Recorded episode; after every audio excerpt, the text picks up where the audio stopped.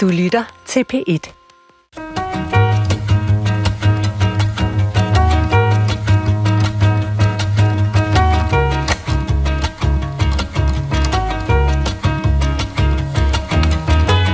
hedder Kristina Christensen, gift med Jensen. Jeg er 90. Jeg har aldrig været i Danmark. Danskere er ikke forvent med at tage til den anden side af jordkloden og møde mennesker, som taler deres sprog. Men i Argentina findes der en koloni af indvandrere, hvis danske sprog har overlevet i foreløbig 4 generationer. Og hvordan det kan lade sig gøre, handler programmet om i dag.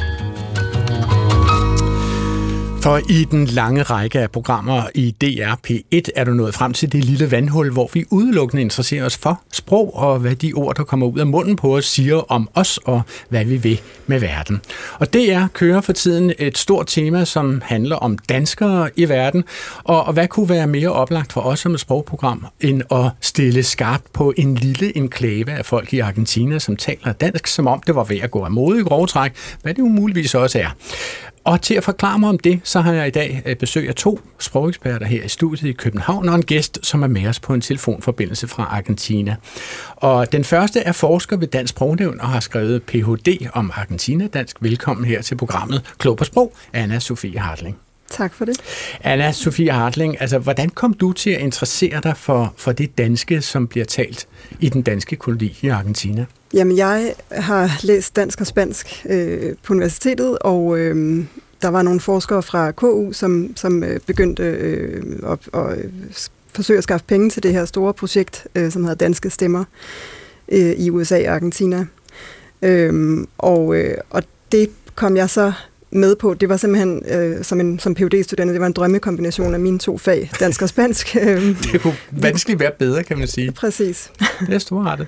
Min anden gæst er 4. generations dansk indvandrer i Argentina. Han er arkæolog og turistfører og er med os på en telefonforbindelse, som jeg fortalte før, fra Necochea i Argentina. Jeg ved ikke, om jeg udtaler navnet rigtigt. Svend Buus, velkommen til Klog på Sprog. Jo, tak. Godmorgen. Godmorgen. Det er tidligt. Og Necochea, har jeg sagt navnet på byen på den rigtige måde, eller hvad hedder den, hvis man taler spansk? Necochea. Så det passer meget fint, okay. Det er forståeligt. Altså, Svend Buus, hvor tit har du lejlighed til at tale dansk, når du opholder der i Necochea? Få gange. Folk de taler for det meste spansk med hinanden. Der forekommer nogle møder og aktiviteter og fester, hvor der forekommer dansk. Blandt andet også, når der er danske gæster. Det var der for eksempel forleden en lang kusine, som kom på besøg, og folk talte ikke spansk, der hvor hun kom til, men hun talte dansk, så de ringede til mig og sagde, kan du ikke lige få snakket med hende, så hun kan sådan slappe lidt bedre af, men umiddelbart forstod de hinanden, og gæsterne, de talte kun dansk, og lokale familien, de talte kun spansk. Så det sker relativt tit, Svend, at der kommer danskere ud til danskerkolonien i Argentina og kigger sig omkring og ser på hele den her danske kultur, som det jo er. Mm. Ja, det sker der åbenbart. Altså, det er ikke noget, man hører så tit.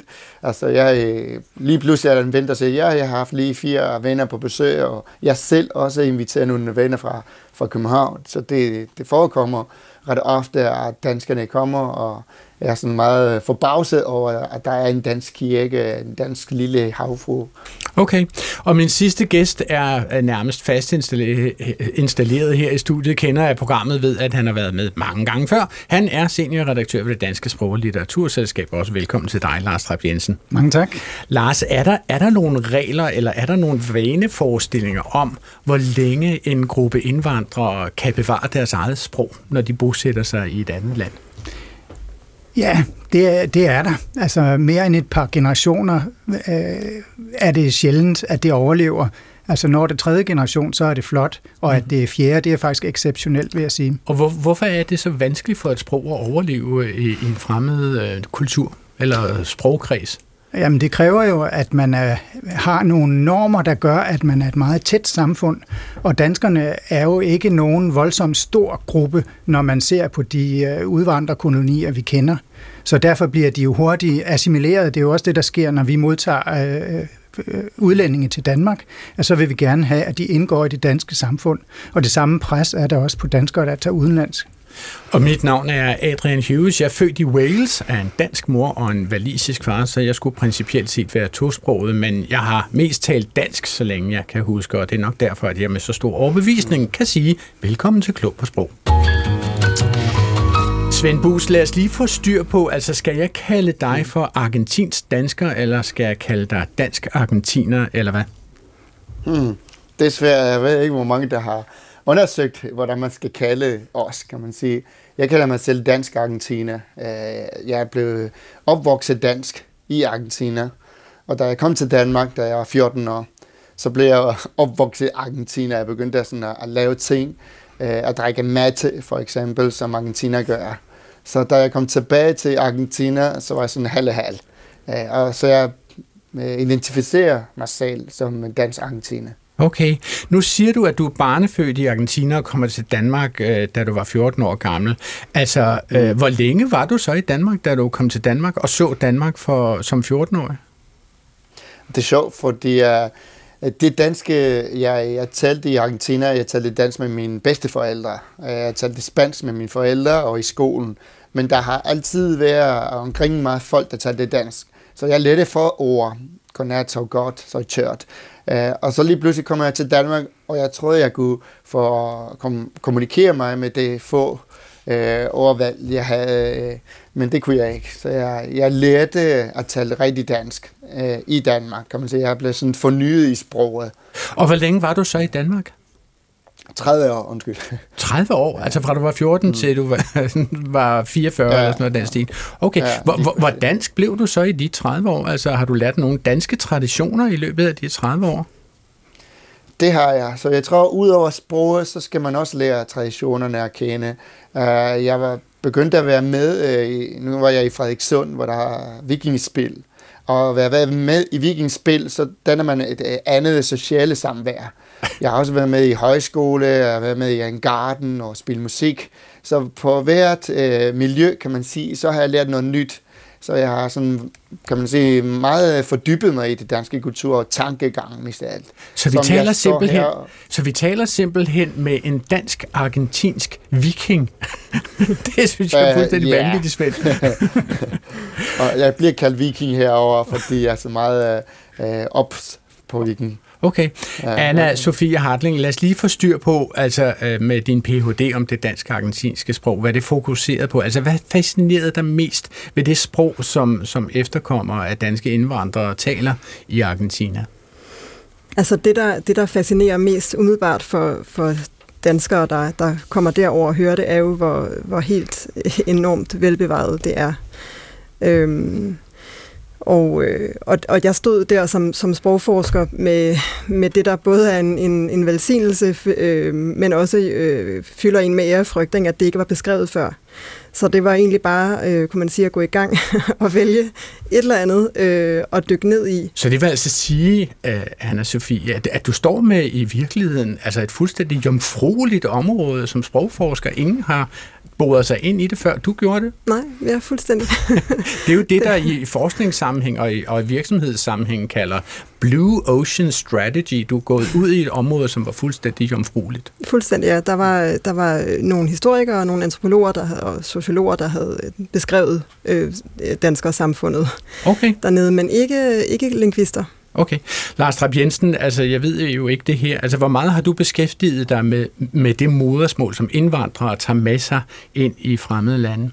Ikke voldsomt meget, må jeg sige, og slet ikke hvad Argentina angår. Jeg har ikke sat mine ben i Argentina, så hvad det angår, jeg er på udebane. Men selvfølgelig er der noget generelt. Jeg har oplevet sprogsamfund, for eksempel i Grønland, hvor dansk jo også tales, men det er en helt anden situation der. Og lad os så kigge på, hvor stor den her koloni af efterkommere af danskere er i Argentina. Altså i lighed med mange andre europæiske lande, så havde vi en større udvandringsbølge til den nye verden. Fra 1850 til 1920, så valgte godt 13.000 danskere at udvandre til Argentina. Anna Sofie Hartling, altså kan du forklare mig, hvorfor rejste danskere til Argentina, når man må sige, at lige akkurat det land er jo stort set så langt væk fra Danmark, man overhovedet kan komme? Ja, Jamen, der var annoncer i aviserne der i slutningen af 1800-tallet i Danmark. Hvor så der var simpelthen en værvningskampagne? En værvekampagne hedder det måske? Det var der. Okay. Og det, altså, Argentina var interesseret i at få folk til at komme og opdyrke det store stykke land, de havde. Så de søgte specifikt efter folk, som havde faglighed og kunnen inden for landbrug? Ja, okay. Ja, det gjorde de. Svend Buus, nu kaldte vi jo dig fjerde generations indvandrer lige før, og det vil jo altså sige, at din oldefar udvandrede fra Danmark til Argentina. Altså, var han så landmand, som vi har hørt Anna Sofie Hartling fortælle om her? Blev han værvet til at rejse til Argentina ved hjælp af en annonce i en avis, eller hvad?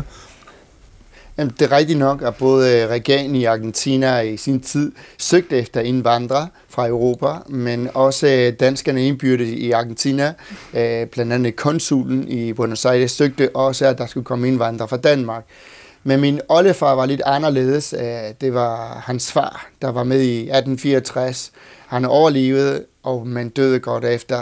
Så lige pludselig stod han alene, og han valgte faktisk at tage til USA, til South Dakota.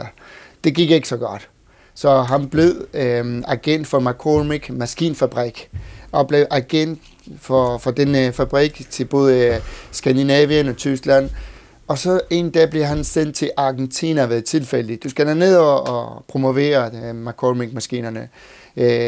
Og der mødte han et barndomsven, der sagde, hvorfor kommer du ikke til Argentina? Det er jo et brugbart land. Bare du kaster den hver frø, så vokser det. Så han kom tilbage til Danmark, blev gift, og i 1904 landede han for at blive i Argentina. Er det typisk for andre af de fra den generation der, som kommer til Argentina på det her tidspunkt, at der er mange af dem, som er havnet lige akkurat der ved et tilfælde, eller hvad, Svend? Både og. Altså, Pampas område er meget lige, meget frugtbar, men meget lige i Danmark, det er meget fladt, så det er, sådan, det er tiltrækkende for danskere.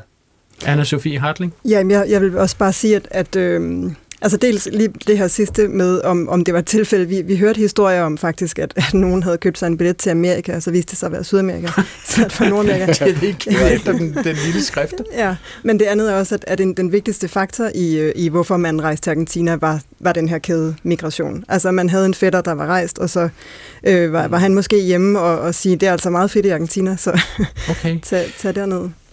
Svend Buus, når folk så kommer til Argentina, så går jeg ud fra, altså hvis det er danskere, som kommer til Argentina i dag for at kigge sig omkring, så vil de jo gerne vide, altså hvor stort er det her samfund i dag? Altså hvor mange af disse, nu sagde jeg lige før, jeg tror jeg sagde 13.000 tog til Argentina, altså hvor mange blev boende i Argentina, og hvor mange mennesker findes der i Argentina i dag, som betragter sig selv som efterkommere af, med danske aner? Det er svært at sige. Altså, jeg har stødt på folk med efternavn Hansen og Jensen, og de betragter sig selv som rene argentiner. Efterhånden, altså nu er jeg 4. generation, men der findes også 7. og 8. generation. Plus, der er også danskere, som har bosat sig i Patagonien, og så i Syd-Argentina, Nord-Argentina, som ikke har noget med det danske samfund at gøre. Og så jeg støtter på historier med danskere, som udvandrer helt afsides for det her område. Men når man siger generelt område, som dansk, der er 3 byer, blandt andet Necochea, jeg mener, der er omkring 50.000 ud over det. Okay, altså, nu siger du 3 byer, Svend. Hvad er de 2 andre så? Der er en, der hedder Tandil. Det er det første by, som danske udvandrere ankom. Det er i 1860'er. Og så Necochea, og så Tres Arroyos, okay, som ligger lidt sydligere end Tandil. Og så er der en i dag i Bariloche i Andes bjerge, og så en i jungleområdet. Lars Trap-Jensen, nu kan man jo sige, at disse mennesker, danskere, de kommer jo fra en dansk sprogkreds, og de kommer til Argentina, hvor man taler spansk. Altså, er der noget, som gør, at det er nemmere eller sværere for en dansker at lære spansk, end for eksempel, hvis en dansker tager til USA og skal lære engelsk? Ja, det kan man godt sige. Altså, jeg tror, det er umiddelbart, at det sproglige er nemmere at begå sig i USA. Dels ligger det engelske sprog tættere på det danske, og så er det måske, har det heller ikke på tidspunktet været så fremmed, okay, som det spanske. Så spansk har været en udfordring, tror jeg, sprogligt. Men er der en grund til, at det engelske sprog ligger tættere på det danske? Altså, jeg vil jo sige, at det er fremmedsprog, ligesom det spanske er. Altså, er det en sprogstamme, som ligger tættere på, eller hvad? Ja, helt sikkert, det er det. Altså, hvordan? Det er jo begge germanske sprog, dansk og engelsk, så de er forholdsvis tæt beslægtede sprog, så der er mange ord og grammatiske konstruktioner, den slags, der lettere lader sig overføre mellem dansk og engelsk end til spansk. Og hvis engelsk er et germansk sprog, hvad er spansk så? Det er et romansk sprog, altså udviklet fra latin. Okay. Lad os så kigge på, hvordan danskerne organiserede sig i Argentina. Altså, hvis vi kigger på din familie, Svend, i første omgang, hvor bosatte din oldefar sig så? Altså, bosatte han sig i nærheden af andre danskere?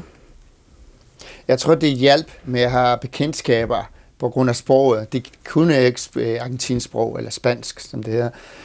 Så det ankom i et sted, der hedder Dorrego, hvor der var fri jord, altså det vil sige jomfrujord, som de kunne købe for ingen penge. Vi snakker om 500 hektar, 600 hektar, som svarer til 1000 tønde land lidt over. Så der var mange jord i forhold til Danmark, og der bosatte de sig. Det problemet var, at der var ikke noget bevoksning, der var ikke noget vand, der var ikke noget hus. De skulle starte helt forfra. Så det var meget afsides. Så jeg tror, det med sproget er også, at de boede helt afsides, og de prøver at finde folk, som de kunne forstå. Og måske naboen var også en dansker, som lå på den anden side, på den anden gård. Så på den måde så holdt de sammen om fællesskabet.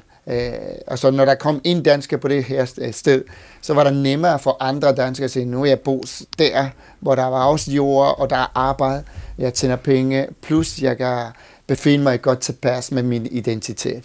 Altså har de så også organiseret sig omkring det at være dansk? Altså har der været noget infrastruktur? Altså hvad ved jeg? Det kunne være kirke eller skole eller børnehave og vuggestuer. Nej, det var der næppe dengang. Men, ja, altså, men organiserede man disse her fællesskaber? Det kom efterhånden. Det første kirke, der blev bygget i Argentina i 1877 eller 75.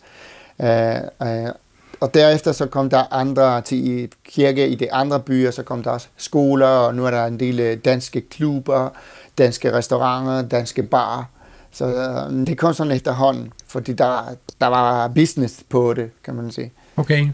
Altså, Anna Sofie Hartling, hvor almindeligt var det i Argentina, at danskere slog sig ned i nærheden af hinanden? Altså, er det her sådan et gennemgående tema, kan man sige? Ja, det var fuldstændig gennemgående og med til at bevare danskheden, altså sproget og traditionerne, hvor det netop i USA, altså der forsvandt dansk så hurtigt, fordi de bosatte sig meget mere spredt. Og hvorfor denne forskel i USA? Hvorfor bosatte man sig mere spredt i USA, end man gjorde i Argentina? Altså her spiller anderledesheden en stor rolle. Altså de er kommet til Argentina og har følt sig meget mere anderledes, og de har altså både religiøst, kulturelt og også i mange årtier sådan åndeligt, moralsk, altså ikke nogen hemmelighed, at de følte sig bedre i mange årtier, ikke? De følte sig bedre? Ja, altså det var, og de følte, der var en stor grund til at holde sammen om det danske. Man kan sige, at i Argentina har de vel overvejende mødt en katolsk kristen religion, hvor de selv er kommet med deres danske protestantisme, kan man sige. Der er i hvert fald noget der. Men at de sådan decideret skulle have følt sig bedre, det har jeg ikke helt styr på, hvorfor de skulle. Nej, der var sådan en, altså de havde ligesom et godt ry som nordeuropæere, som danskere. Det hed sig, at de var meget ærlige og arbejdsomme. Nå for sådan. Ærlige og arbejdsomme. Hvad siger du, Lars? Jamen, der er jo også nogle forskelle, hvad skal man sige, rent politisk og samfundsmæssigt, at man får lov til at gøre det, ikke? Altså, når der oprettes skoler og kirker og den slags, ikke? Der er jo en forståelse for det i det argentinske samfund, som man måske ikke helt har haft på samme måde i USA. I hvert fald ikke, hvis man kommer lidt længere op i tiden og omkring Første Verdenskrig og sådan noget, hvor der er sådan en meget national stemning i USA. Altså, der var større tryk på, at man skulle assimilere sig. Ja, og det der med at have danske skoler, det fik man ikke lov til i USA. Hvad siger du til det, Svend? Jamen, det er nok rigtigt.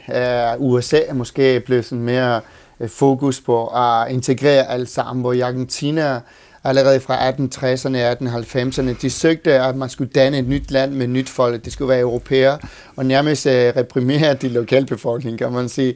Og også når danskerne ankom, så er det ligesom, nå ja, endnu en. Der var ikke nogen nationalisme som på den måde. Det er først senere hen i 40'erne og 50'erne, hvor ligesom, nu må vi bygge et land for Argentina, hvor man ændrede grundloven og en masse ting. Men ellers så var det nemt for danskere at ankomme af sted. Ja. Lad os så lytte os lidt ind i, hvordan andre end Svend Buus her taler dansk i Argentina. Altså, det var jo det forskningsprojekt, som du lavede her, Anna Sofie Hartling, altså det, som kom til at hedde Danske Stemmer i USA og Argentina. Og der er jo en hjemmeside med et kort over Argentina, der er også et kort over Nordamerika, men det tager vi ikke med her. Der er et kort over Argentina, hvor man kan klikke på forskellige kilder, som taler. Og fra den hjemmeside har vi valgt at bringe et lille klip fra en kvinde, som er født i Buenos Aires i 1943, og det er, hun er en dansk far og en argentinsk-dansk mor, og hun beretter om dengang, hun søgte arbejde. Der stod, at man skulle komme efter kl. 6, og jeg var der efter kl. 6. Selvfølgelig, det hele var lukket. Den kontoret arbejdede til kl. 6, så patienterne, de var nede. Så kigger jeg sådan ind, og så var der en fyr, og så siger han næste, hvad søger de efter? Jeg har læst i avisen, at I har brug for en kontorist. Ja, kom ind, sagde han. Så gik jeg ind. Og så siger han, er du tysker? For dansk. Altid siger de, er du tysker? Nej, siger jeg. Ja, det var dansk afstand. Ja, man skal aldrig spørge en dansker, om vedkommende er tysker. Man skal altid prøve sig for først med, om vedkommende eventuelt kunne være hollænder. Det er bare et godt råd. Men Anna Sofie Hartling, altså kan man høre på denne sprogbruger, at hun bor i Argentina og taler et sprog karakteristisk for den danske koloni i landet? Det kan man. Altså på ordplanet, kan man sige, der har hun det, som jeg vil tro stort set alle dem, vi interviewede, har netop det her lille ord este. Este? Ja, som betyder siger, hvad? Som, altså direkte oversat betyder denne, men det er bare et ord, man bruger som en tøvelyd. Altså hun siger... Hvad kalder man en tøvelyd sprogfagligt? Sprogfagligt, altså... Kalder man det bare en tøvelyd? Det kan man godt kalde det, ja. Okay. Diskursmarkør. Diskursmarkør, præcis. Hold da op, ja. Okay. Ja, godt så. Ja, ja netop. Ja, så siger han, hvad søger de efter? Og det er altså... Det er ligesom for at holde taleturen, ikke? Hun siger sådan, Okay. Må jeg lige spørge dig, Svend, som sidder med os på telefonforbindelsen fra Argentina. Altså, bruger du este, når du taler dansk? Altså... Det gør jeg. Det er en must som Argentina, eller det kommer automatisk. Det kommer helt automatisk. Nu bruger jeg den ikke her, fordi jeg har lært et klik at sige, nu er jeg dansk, nu er jeg argentinsk. Ja. Men altså, når jeg taler argentinsk, så kommer der for meget este. At for andre spansktalende folk kan det være irriterende. Så. Det er ligesom t-lyd. Tæ, hej, tæ, hvordan går det? Tæ bruger man også meget i Argentina. Så det så tæ er også en diskursmarkør. Nå, okay. Hvordan hører du, Anna Sofie Hartling, ud over det, altså med den her lille este-lyd, som hun åbenbart bruger som diskursmarkør, hvordan kan du ellers høre på hende, at hun taler et argentinsk influeret? Altså hvis vi bliver på ordniveauet, så siger hun kontorist. Og det vil være en kontorassistent i dag. For kontorist er simpelthen ikke et dansk ord? Jo, det er et fint dansk ord, men det er ikke særlig meget i brug længere. Ja. Så det er et gammeldags dansk ord? Okay.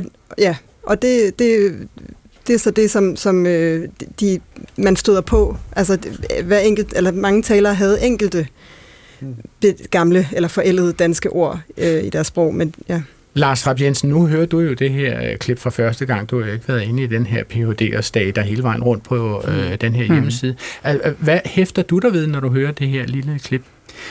Jeg hæfter mig jo først og fremmest ved, at så ubesværet dansk det er. Altså det er jo, som Anne-Sophie sagde, det er meget velbevaret. Man er ikke i tvivl om, at det her er en modersmålstalende. Mm-hmm. Altså hun er vokset op med dansk, for det flyder nemt for hende. Ikke? Jeg kan godt høre, at der er lidt interferens. Jeg lader også mærke til, at hun for eksempel siger den kontor i stedet for at sige kontoret. Ja. Okay, så hun er ikke helt styr på fælleskøn? Ja, nej, det er måske et systematisk træk, ikke? Men sikkert påvirket fra spansk igen. Ikke? Så det tror jeg også kan være karakteristisk for sproget her. Der er også noget udtalemæssigt, med, når hun siger søgte, så har hun det bløde G, som jo er forsvundet i dansk. Men det, så det er gammeldags blødt G, hun har. Det er gammeldags træk, der kan være bevaret. Ikke? Altså fra 1920'erne og 30'erne? Ja, hvor hun har lært det fra sine forældre. Ikke? Ja, okay. Er der andet, du hæfter dig ved i selve hendes grammatik, eller den måde, hun taler på, Anna Sofie Hartling? Ja, altså den grammatisk kan man sige, hun har den her, selvfølgelig det hele var lukket. Siger hun? Ja. Hvor vi i sådan standarddansk har verbet, altså udsonsordet, på andenpladsen. Så det vil sige, hvis vi starter en sætning med noget andet end grundledet, end subjektet, så har vi stadig verbet på andenpladsen. Så skulle det være, selvfølgelig var det hele lukket, okay, i stedet for selvfølgelig det hele var lukket. Er det noget, det kan jeg jo spørge dig, Svend Buus, om, er det noget særligt spansk at sige, selvfølgelig det hele var lukket? Vil man også sige sådan på spansk? Det er den der sætningskonstruktion. Selvfølgelig, det hele var lukket. Ja, for nu har du jo klikket over i dansk, og nu taler du jo dansk, så skal du lige kortvarigt klikke over i spansk. Om lidt er der en kortslutning her. Ja, så hvordan? Men prøv at sige på spansk, selvfølgelig var det hele lukket.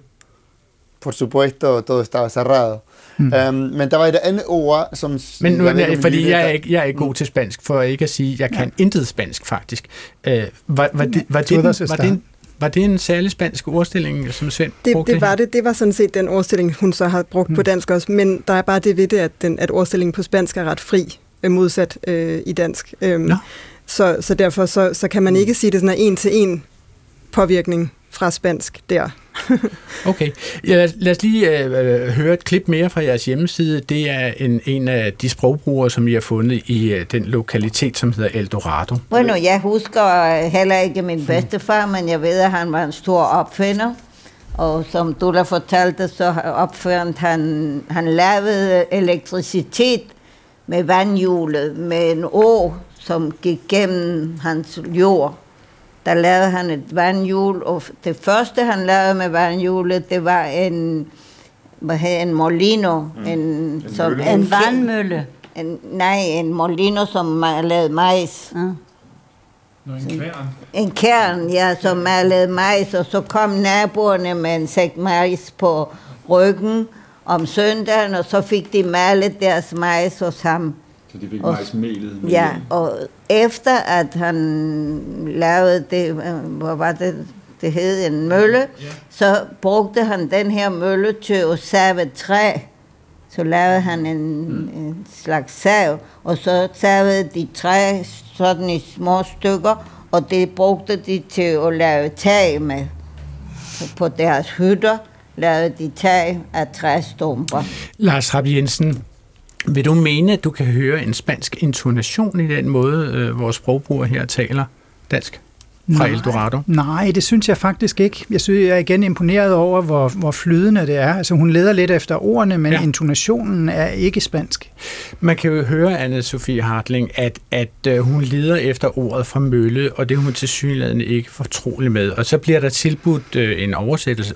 Taler vi om en vandmølle?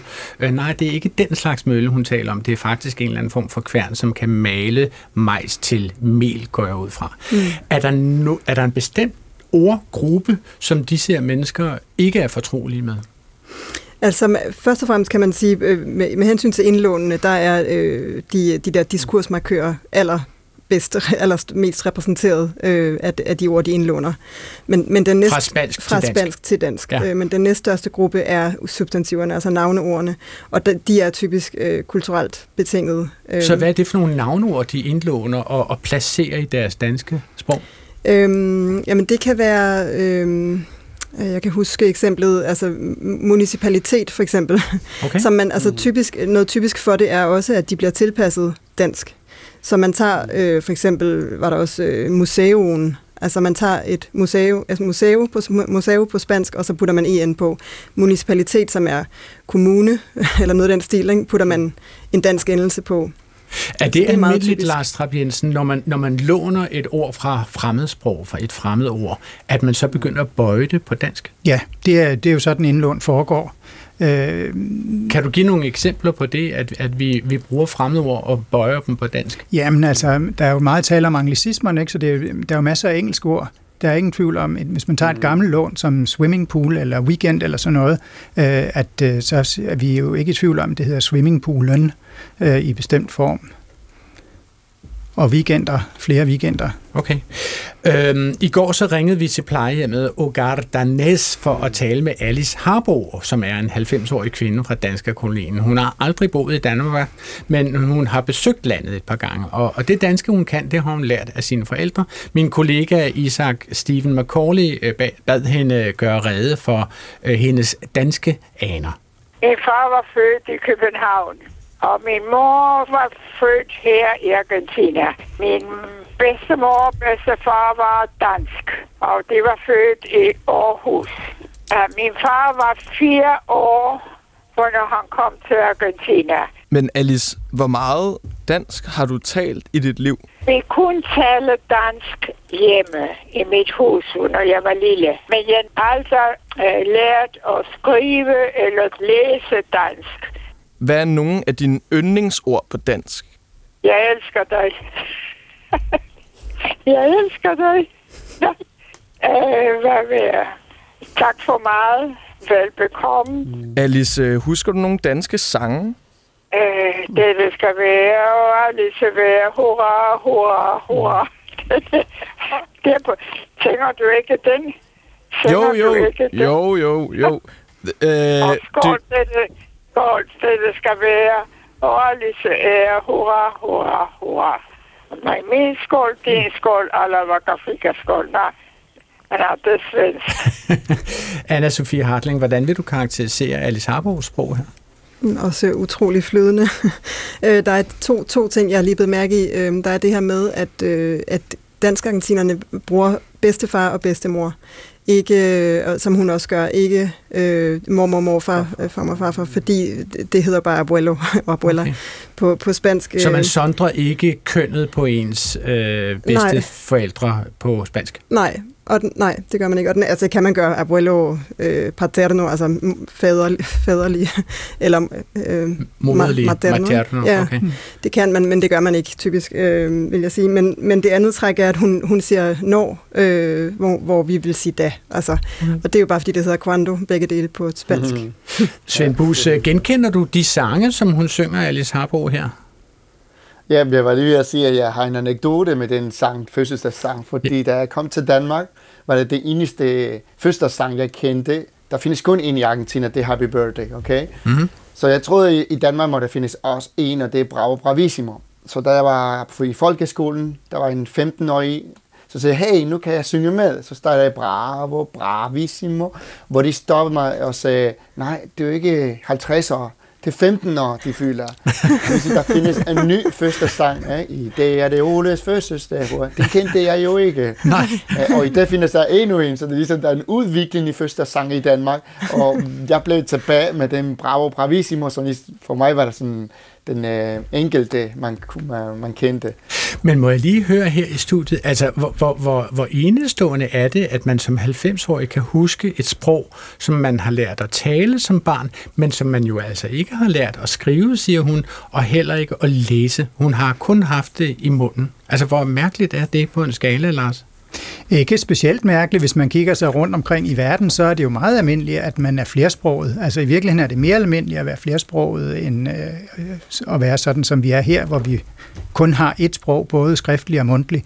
Og altså i mange lande er det jo sådan, at man har ét sprog, som man bruger i skolen, og så et andet måske, når man er derhjemme, som ikke er skriftfæstet eller måske ikke engang standardiseret. Okay, jeg vil lige spille et klip til fra min kollega Isaks samtale med Alice Harbo her i går.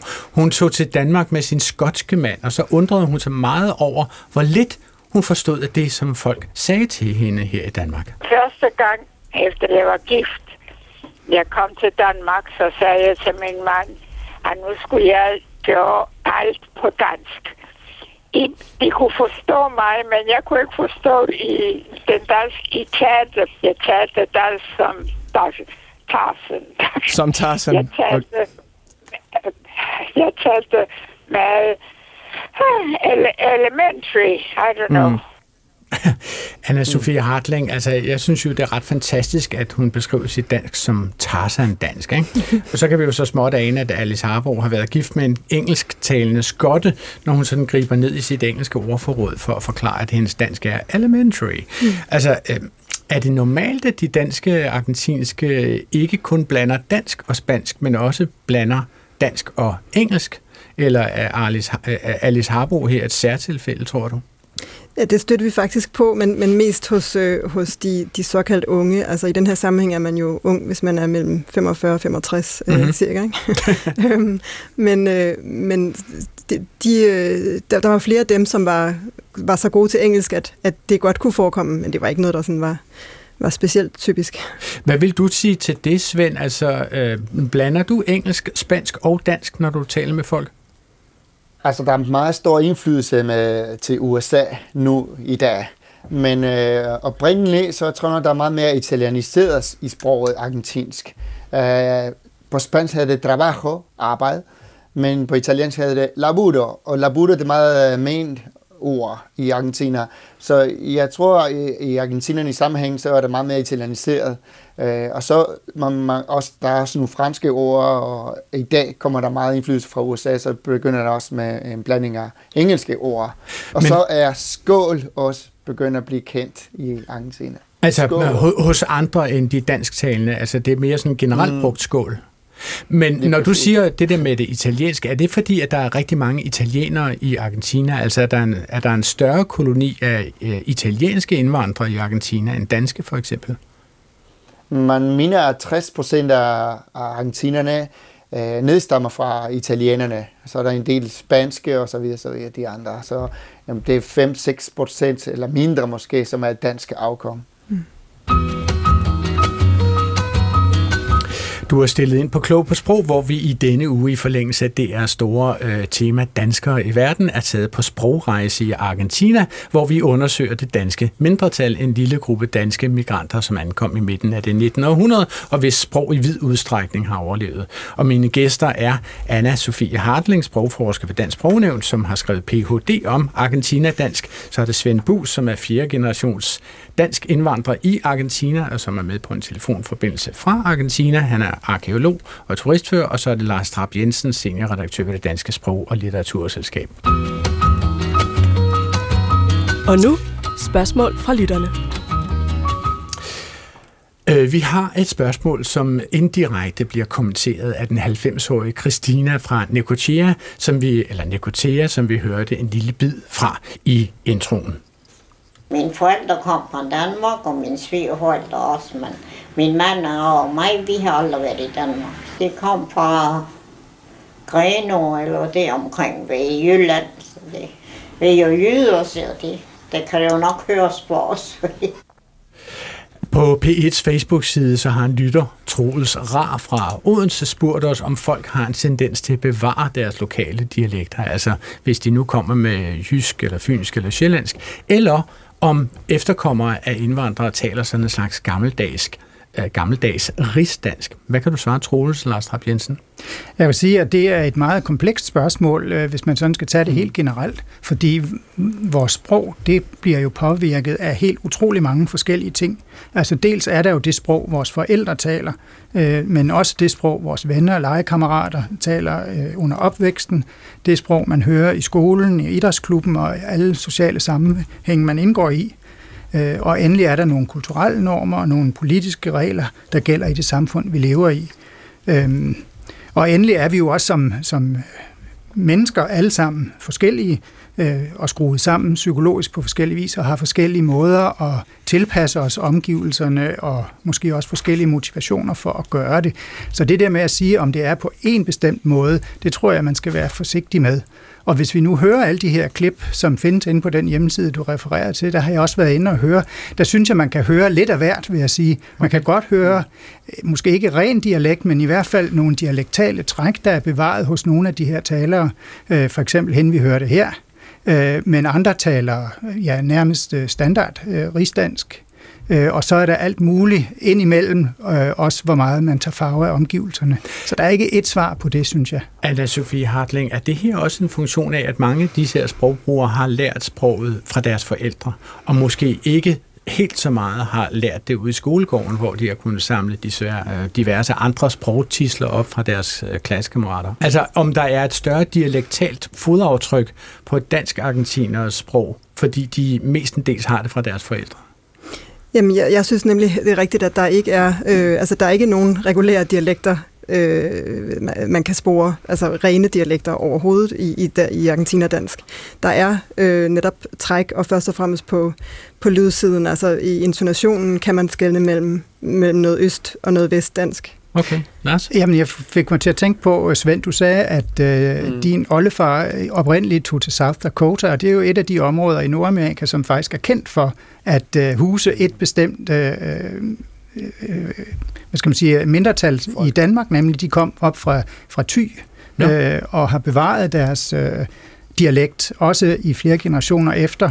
Der er jo lavet optagelser fra det område i 70'erne, og der er det, synes jeg, meget tydeligt, at de taler så der er en nordvestjysk typomål. Okay. Ja, typomål i South Dakota. Var det South Dakota? Ja. Mm. Hvor kom din olde fra Svend i Danmark? Ja, han hed Knud Christian Buus, og han kom fra Himmerland, fra lyset fra Aalborg. Vi har et lytterspørgsmål til, og det er fra Bent Østergaard Olsen fra Aarhus, som undrede sig over, hvordan vi overhovedet har stillet spørgsmålet, fordi på P1's Facebook-side havde vi spurgt, ruller det danske mindretal i Argentina på R'et, når de for eksempel siger remoulade, og til det svarer Bent Østergaard Olsen, mindretal er vel ikke det rette begreb. Et mindretal er en befolkningsgruppe, der uforskyldt er havnet lige på den forkerte side af en landegrænse. Disse danske efterkommere af udvandrere kan vel højst karakteriseres som et samfund. Er det forkert, Lars Trap-Jensen, at kalde danskerkolonien i Argentina for et mindretal? Nej, det synes jeg egentlig ikke. Men der er måske så meget om det, at vi herhjemme er vant til at tale om det danske mindretal i Slesvig eller det tyske mindretal i Sønderjylland. Og det er måske grunden til, at Bent Østergaard her har fået den opfattelse, at det har med landegrænser på at gøre. Men jeg synes egentlig ikke, der er noget i vejen for, at man bruger mindretal om en hvilken som helst del af befolkningen i et land, der adskiller sig fra flertallet på en eller anden dimension. Altså om det er religion eller hudfarve eller i det her tilfælde sprog, det er sådan set lige meget. Sådan bruger jeg selv sproget. Så det du siger er, at du synes ikke, at der er politiske konnotationer ved at bruge ordet mindretal? Nej, det synes jeg ikke. Altså der er nogen sammenhæng, hvor man skelner mellem nationale mindretal, som har en særlig status og er beskyttet af konventioner og den slags. Du kan sende dit spørgsmål til klog på sprog @dr.dk.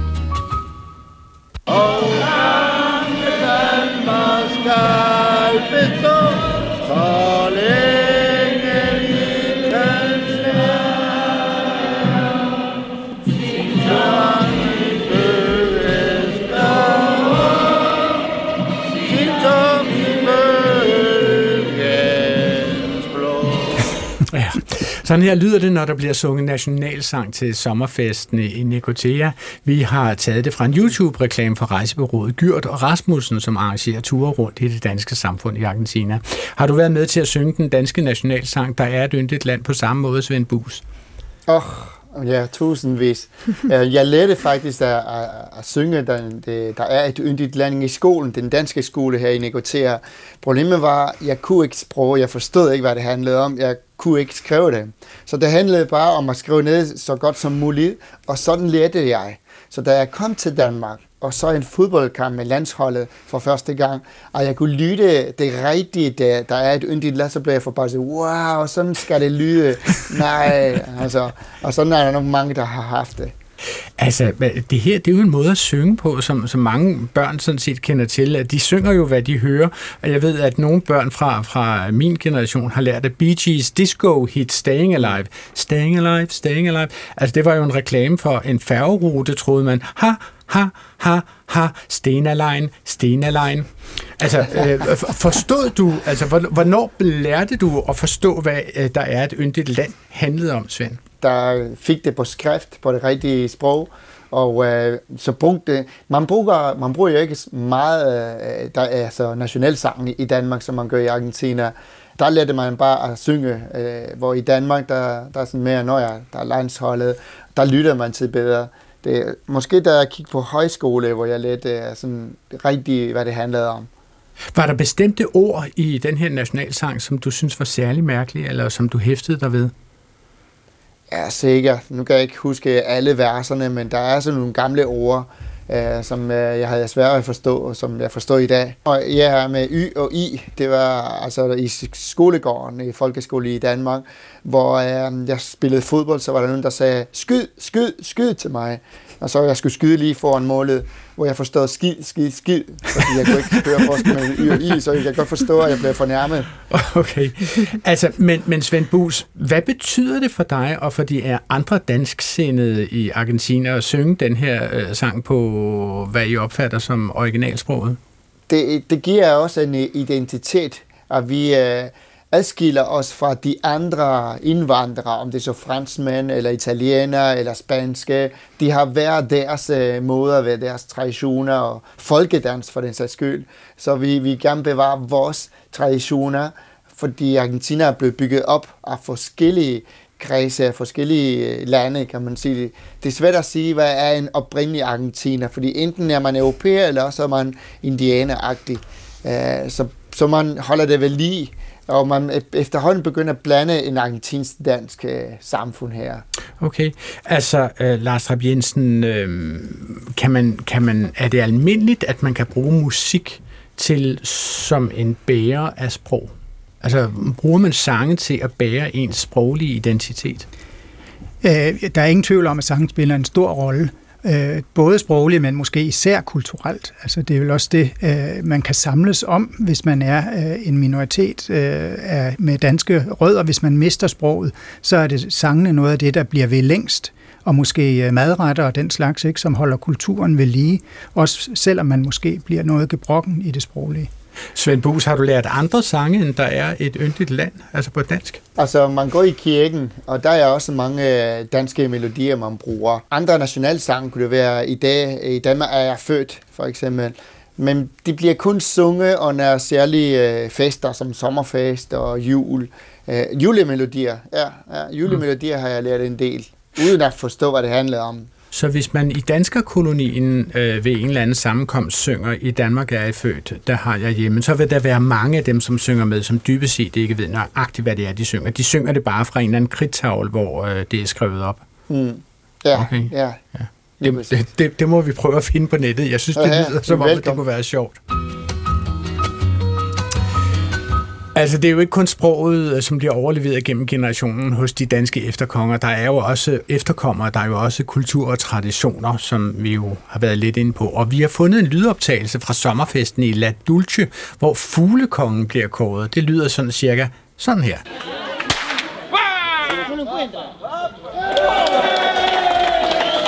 Og så skal man forestille sig, at man ser en mand, som sigter og skyder mod en skydeskive, hvorefter han jubler, sandsynligvis fordi han rammer, og så bliver der viftet med et dansk flag foran skydeskiven, og så bliver manden båret rundt i kongestol og på et bord til lydende musik og tilskuernes jubel og med sin riffel og det danske flag i hånden. Fugleskydningen, Svend Buus, altså hvor stort er det på en skala i den danske koloni? Og jeg er opvokset med det. Jeg er opvokset i sommerfesten i La Dulce, så jeg blev forbavset, da jeg kom til Danmark, at der ikke nogen, der kendte nærmest til folkedans og fuldkongeskydning. Det var dansk, altså. Så jeg lærte i hvert fald nu historien om det, og så videre. Ja, det er en af de traditioner, man holdt ved lige siden ankomst i 1860'erne. Okay.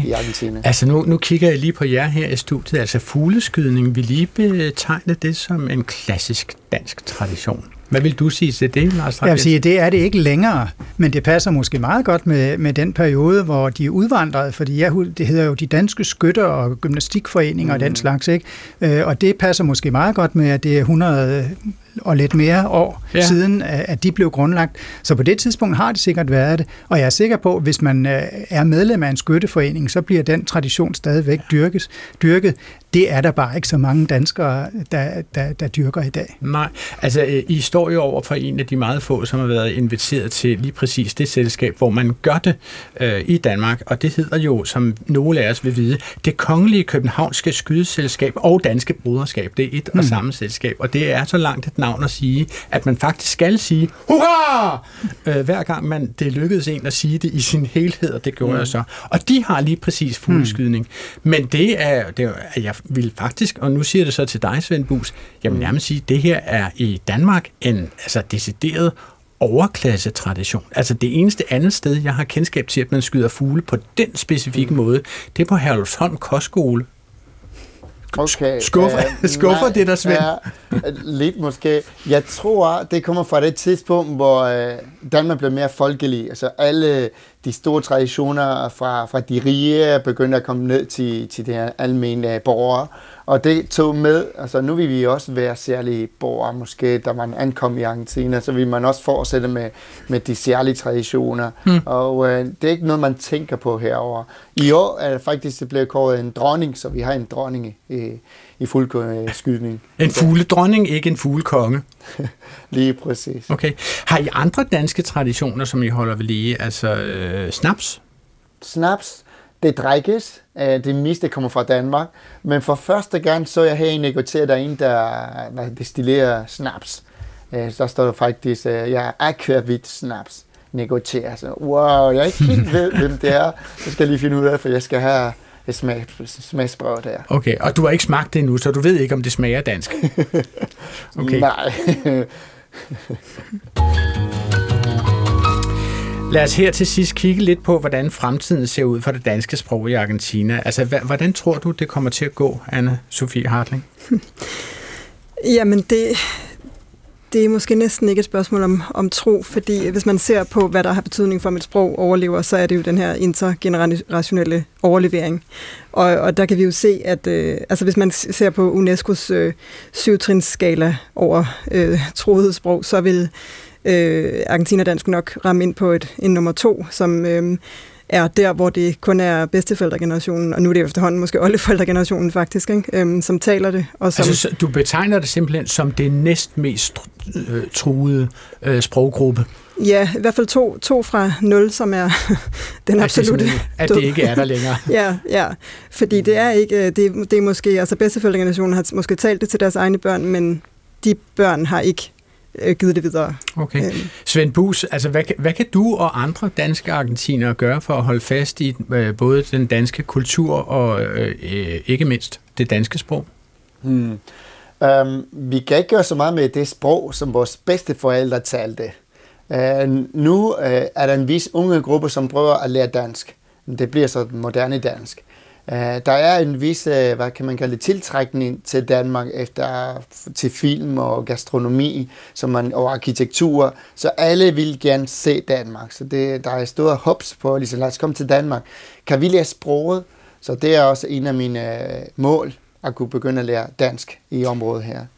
Ja, og undervise dansk. Og det er jo også vigtigt at sige, at det er jo ikke danskheden eller danskfølelsen, der vil dø. Men det, at der bliver talt dansk på alle mulige domæner i Argentina, det vil dø. Men selve danskheden som sådan en følelse og som en identitetsskabende faktor, den vil formentlig overleve i form af traditioner og fejringen af, at man har nogle bestemte aner. Ja.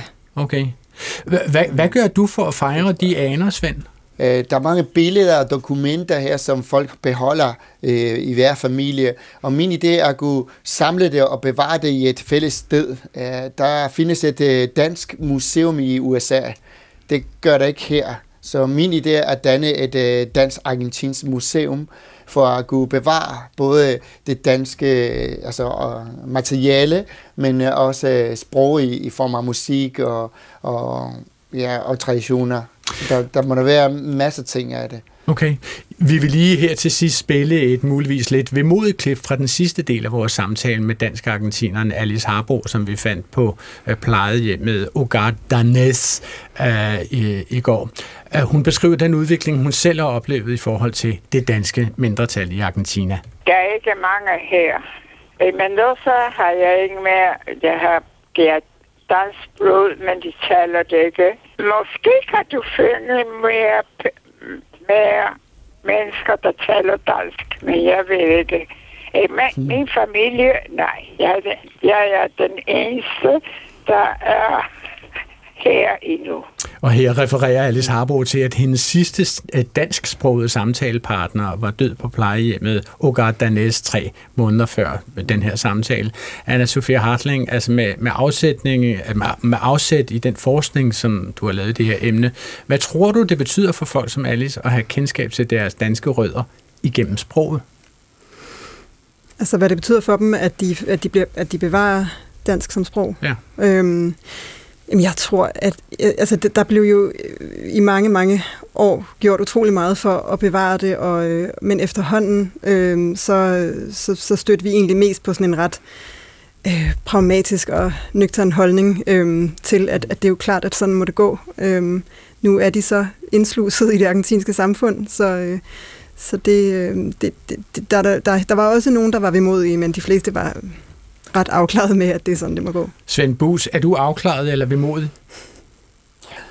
Både og, tror jeg. Men jeg tror efterhånden, når der findes så mange kilder, og nu har takket være Anne også som forskersproget, så på den måde kan vi bevare det kendskab, eller det eksistens, at der engang har været sådan et dansk sprog i Argentina.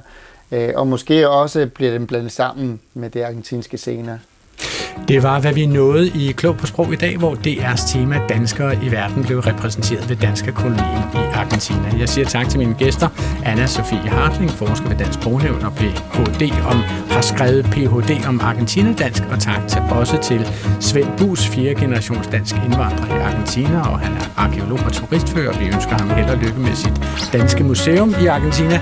Og også tak til Lars Trap-Jensen, seniorredaktør ved Danske Sprog- og Litteraturselskab. Udsendelsen her er tilrettelagt af Isak Steven McCormick og er Clara Witt, som også stod for teknikken, og præsenteret af undertegnet Adrian Hughes. Skriv jer spørgsmål til os på klogpåsprog@dr.dk eller på P1's Facebook-side, og lyt til os som podcast på DR Lyd og alle andre vegne på genhør næste fredag op til